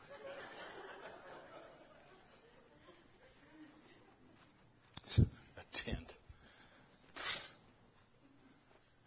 Comparison very often is the thief of your joy. And you know what? People will do desperate things when they feel like they've been robbed of something in life. They'll make some crazy choices. They'll make some crazy decisions when they think they're missing out in life. They don't have enough money, or they don't have a, a husband or a wife, or whatever else. They'll do some crazy things. That, my friend, is how strongholds very often begin. They don't begin in great big building blocks that look like castles. They begin with little bits of soil that are given away to the enemy. And the enemy is promising you nothing but joy and happiness and peace, love and prosperity for the rest of your days. Here's the way a prophet said it The Holy Ghost is in you and won't cooperate with that. What kind of Holy Ghost is that? If the Holy Ghost is in you and won't cooperate with that, what kind of Holy Ghost is that? The Holy Spirit itself in you makes you live what you are. And if the Holy Spirit disagrees with the Word and you call it the Holy Spirit, then it's not the Holy Spirit of God. You got some sort of spirit. And today, we have all kinds of spirits. Today, we have all kinds of spirits. And you know what? Spirits are very quickly communicated around the world today. Very quickly, right? Because if somebody gets a wrong idea and says, well, you know what? I'm among a bunch of women at my work, and, and they're all uh, real interested in what I believe and real interested in the message. And so I thought, you know, just to be like them and not to make them feel bad, I thought I'd cut my hair because I wanted to be one of them. I wanted to be among them. And then they get into work trying to be a witness, and all of a sudden they look on their page and they've got, you know, 572 likes. Because everyone says, oh, how cute, how nice. And somehow or another, the the sharp edge of God's displeasure is dulled by the number of likes you get. I'm not saying that that's all the reason that that happens. Sometimes it's just something in somebody that wants to conform and wants to be like everybody else. And Brother Branham said the greatest temptation in Laodicea, the greatest temptation in our world, he said, is worldliness. People who want to be like the world, they want to look and act like the world, they want to listen to the music of the world and so forth. But he says the problem is today we have all kinds of spirits. So for us as believers, the, the refuge, if you like, the remedy. All you guys, all you single guys, look at the screen and read me the first word. What does it say? Flee. Don't say second. Say flee. It's just like the husband who was going to the store and his wife said, Give me a dozen eggs. And if they have avocados, get me six. And he came back and had six dozen eggs. Because they had avocados there. The first word here is flee. Flee, youthful us. The best way is to use your feet for discernment and get out of there. The best way is to leave. Leave quickly. Because youthful lust will follow you. And you know what? When youthful lusts catch you, they tend to pile on. They pile on real fast. There's kind of no shortcut out of it. But if you want to follow something, you want to pursue something, follow righteousness and faith and charity and peace within the call on the Lord out of a pure heart.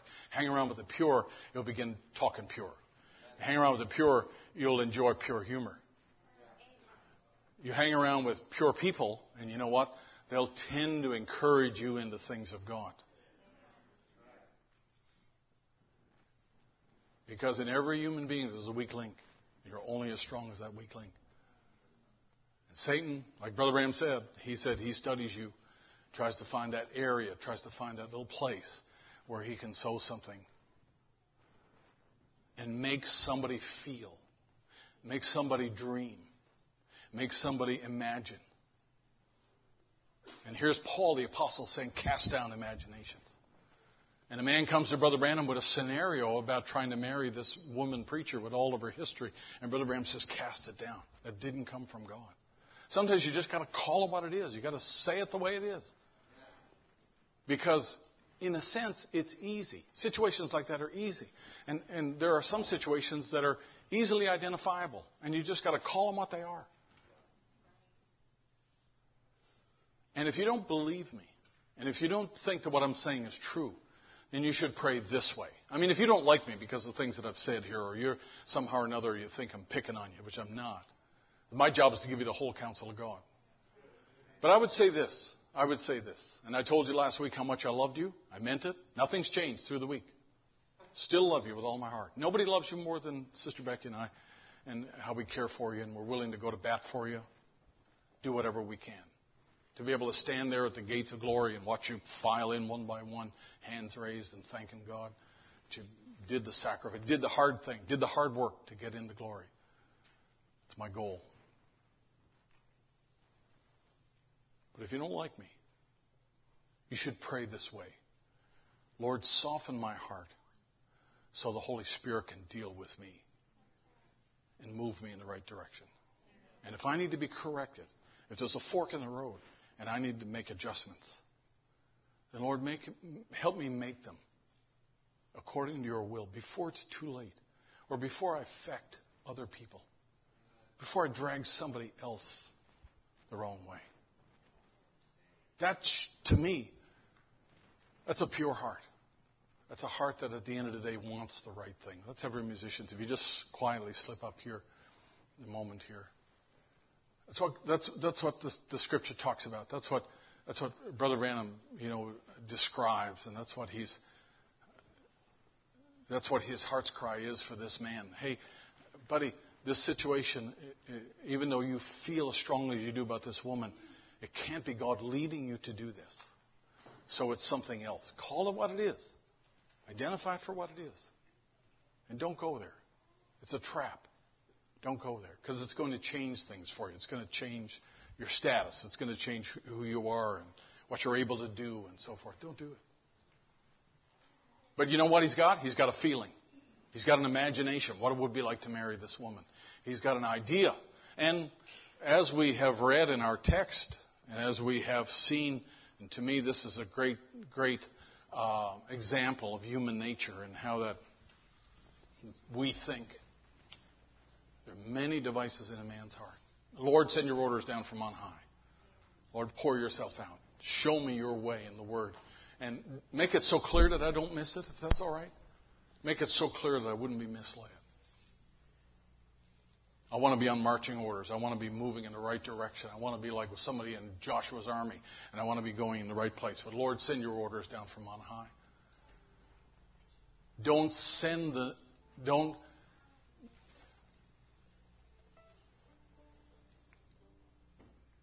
don't send some other prophet or some other person who would just agree with me because they like me. Don't send somebody my way who doesn't love me enough to confront me when things are not going so well. I don't know about you, but I, I, I long to see the Spirit of God moving in a, in a greater way among us here. I, I, I pray often out of Isaiah where he said, he said, uh, uh, God will rend the heavens and pour himself out. And he'll move among us in a, in a greater way. I, I, I want that in my own life, and I want that for my family and for you. We have, we have Lincoln who's here today. And uh, Lincoln is, is what, four months old? No, two months old, three months old. Struggling with weight. Every ounce is a battle for that little guy. And he's on a few days' notice, and if he doesn't gain some more weight, because he's only a little guy, and if he doesn't gain weight, he's got to go in the hospital tomorrow and get an NG tube in there, and they're going to force feed him and try to get him to fatten up a little bit. You know what? I say this I don't want anything in this church to hinder God dealing with that little child. And all of our hearts should be pure, all of our hearts should be clear. If there's anything in your life, anything in my life that needs to be forgiven, you should be putting it on the altar right now. You should be just giving it to God right now and say, Lord, search me, O God, and know if there's anything in my heart. Because I don't want, Brother Branham said, a rebellious spirit will hold up the Spirit of God in a church. A rebellious spirit will hold up the Spirit of God in, in the church. And there's people in here, not only Lincoln, but there's people in here that need answers. They need, they're making choices. They're in the process of laboring through something. And some people here need healing. And some people here need, you know, deliverance from things. And I'll tell you what, I, I for me, I don't want to be, uh, I don't want to have this said about me that, you know what, I would have done this. God would have said, I would have done this. And the Holy Spirit would have done that. But you know what? You held it up. You held it up. I don't want to be that. I don't want to be that person. I want to say, Lord, just flow through me, Holy Spirit, flow through me. And and lift our voices with, you know, a clear conscience. Hey, none of us are perfect. I know that. But you know what? I, I just I, I just I just want to be sensitive to how God is speaking to me and then Lord, forgive me if there's anything that's contrary, anything that's out of the way. God loves that kind of a heart. God loves a, a contrite and a repentant heart. That's who He can deal with. He can't deal with, with you if you're sitting there and saying, Yeah, but I got a quote.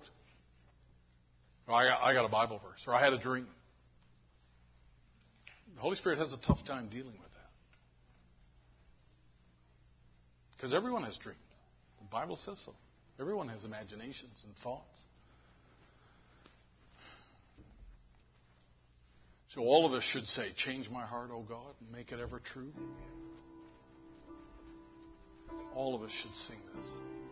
Change my heart, O God.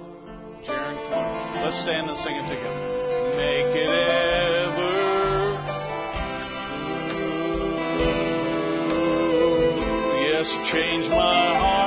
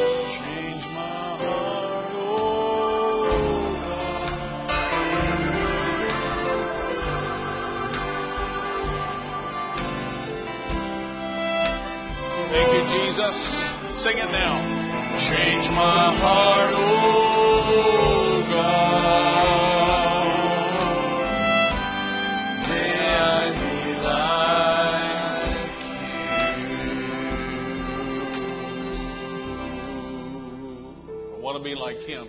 You know what he said? I do that only which the Father shows me. It was the kind of the overriding principle that Jesus lived by.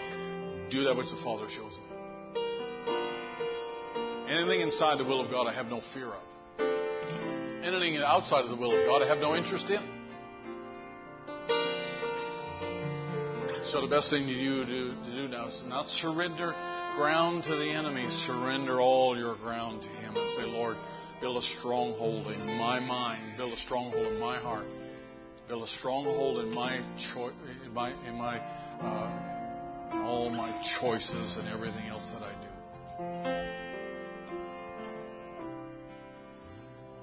I give myself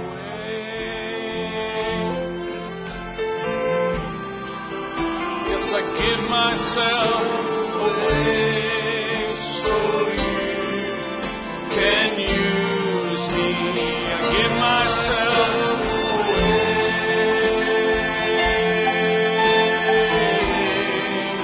Yes, I give myself away so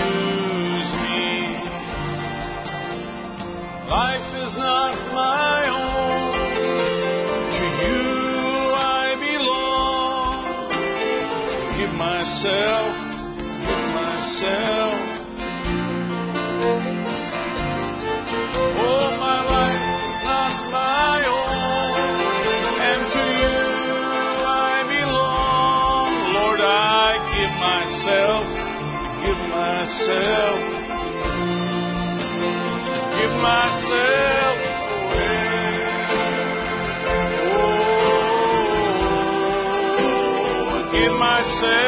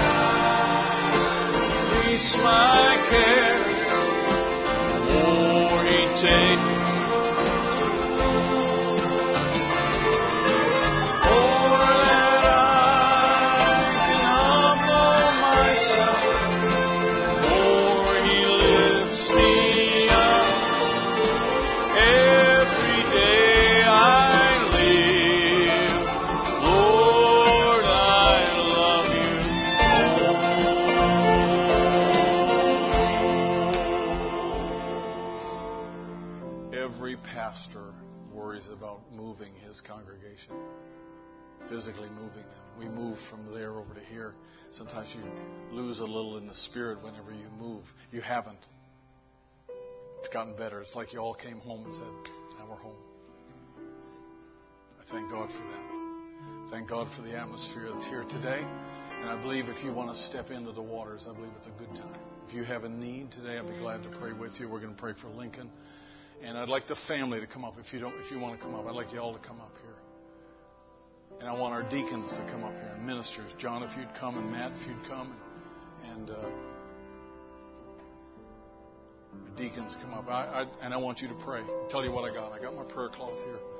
This is a prayer cloth that Billy Paul gave me from Brother Branham's suit. It's not an idol. It is Acts 19:11. So we're going to pray for Lincoln today. We're going to trust that the Lord will touch his body.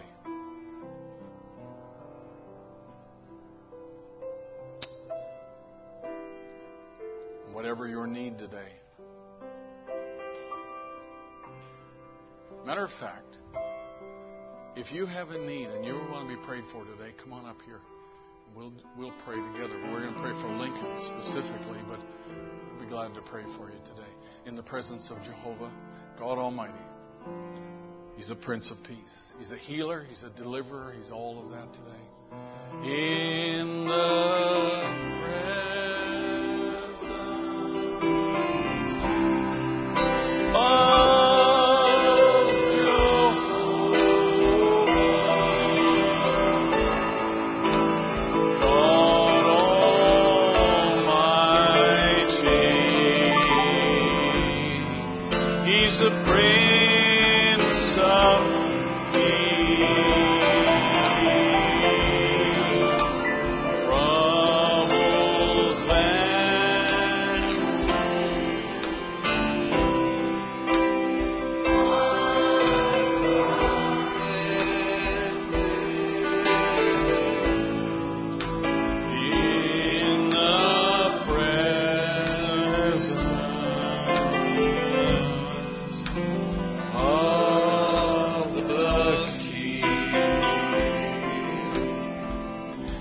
Father, we join our hearts, and our prayers together for this little boy, Lincoln. And Lord, all of his earthly journey, he's fought. He has fought hard to live, to grow, become fat. But Lord, he's a gift because all life comes from God. And now, in the name of Jesus Christ, we curse that enemy that would try to hinder his development. And Lord, I pray that the right thing would kick in and just allow him to be able to grow, be strong and healthy. I commit him into your hands, Lord, believing that you're still a healer. And Lord, you're touched by the infirmities that we feel. You're a God who cares about the little ones, little ones who've done neither right nor wrong. But they come into this world innocent and already attacked by the enemy. This little boy is a mom and a dad, and they're caring deeply about them and a family that surrounds him today and now a family of faith that surrounds him. And so the very best thing we can do is dedicate him to you in the name of Jesus Christ. And with this prayer cloth, I lay it on him, Lord, in faith, not as an idol, but Lord, as a symbol of what you did through that prophet in this last day. And Lord, we believe that by your stripes, by the stripes of Christ, by the stripes you bore on your back and the blood you shed on Calvary's cross, that healing was included in that atonement. And we claim that healing promise today. And may the virtue of Almighty God, may it just flow and touch him. Lord, be the great physician on his behalf, I pray. I commit him into your care, Lord. We look for a good report. We look for you to be a healer on his behalf, Lord. By faith we claim it. By faith we believe it. In Jesus' name we pray. In the name of Jesus Christ we pray. Amen. And amen. God bless you, Lincoln. Thank you. Thank you. Let's sing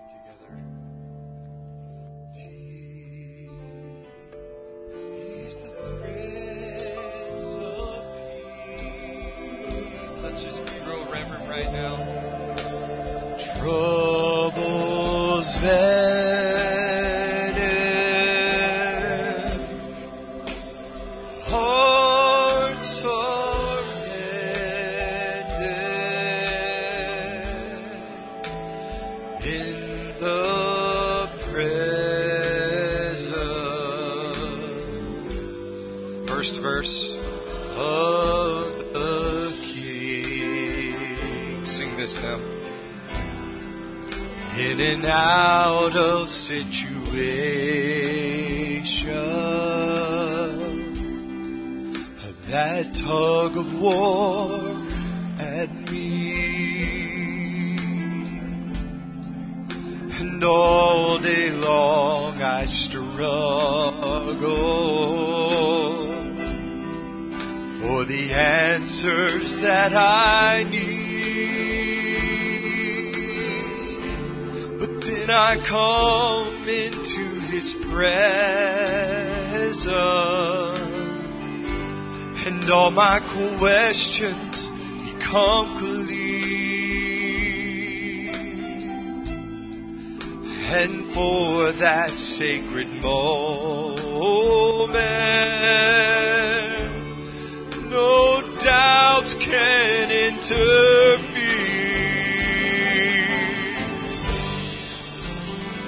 In the presence, oh hallelujah,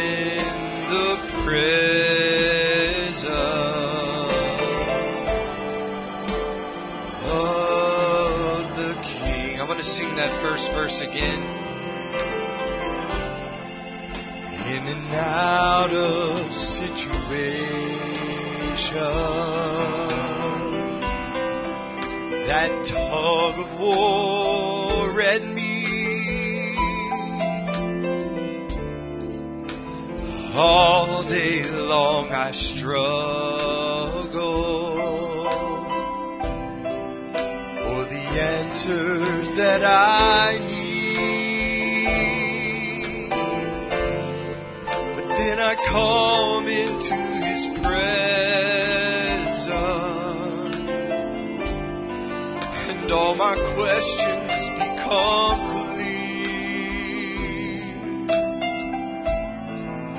And for that sacred moment, there's no doubt can interfere. Well, just reach out to him now.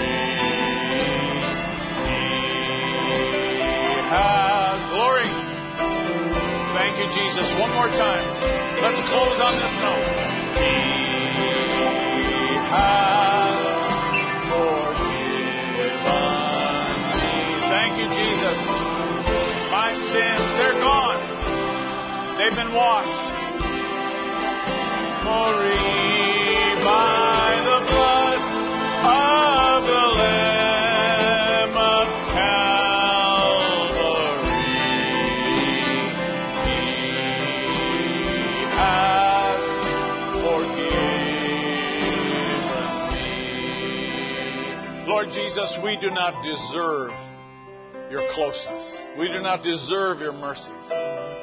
We do not even deserve your leadership in our lives. But you have forgiven us, and we stand justified as though we never sinned in the first place. And Lord, that's not based on feelings, that's based on what you did for us. And now, in the name of Jesus Christ, I commit the people to you that in every decision, every choice we make, and Lord, you would be our guide. That we, we would revert to the absolute we trust. And Lord, you would be our conscience. You would check us, Lord, when we make steps on another path. May your word be familiar, and may the voice of the enemy be foreign to us. Our young people, Lord, I pray that they would always listen to the right influence. That, Lord, he that walketh with wise shall be wise. Father, I pray that you would just instill that deeply, deeply in every heart. Because all of our lives we're faced with choices. Move among us, Lord, I pray. Bring healing to all who need it. And we just want to say we love you and we thank you for all you do and for all you provide. In Jesus' name we pray. In Jesus Christ's name And all the bride said, God bless you as you go this morning. God will make a way where there seems to be no way. He works in ways we cannot choose. Let's sing it this way. God will make a way.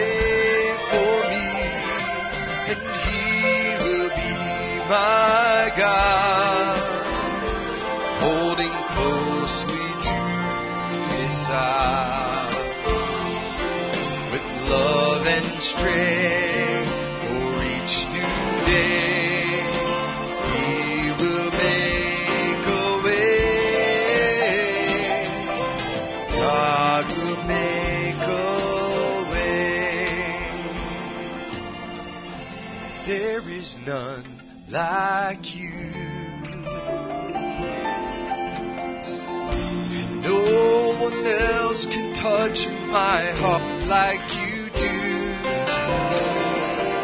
And I could search for all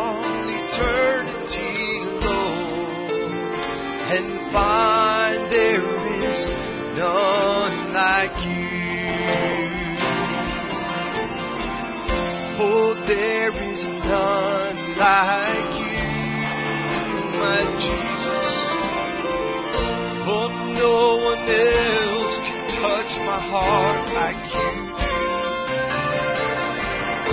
Oh, I could search for all eternity, Lord, and find there.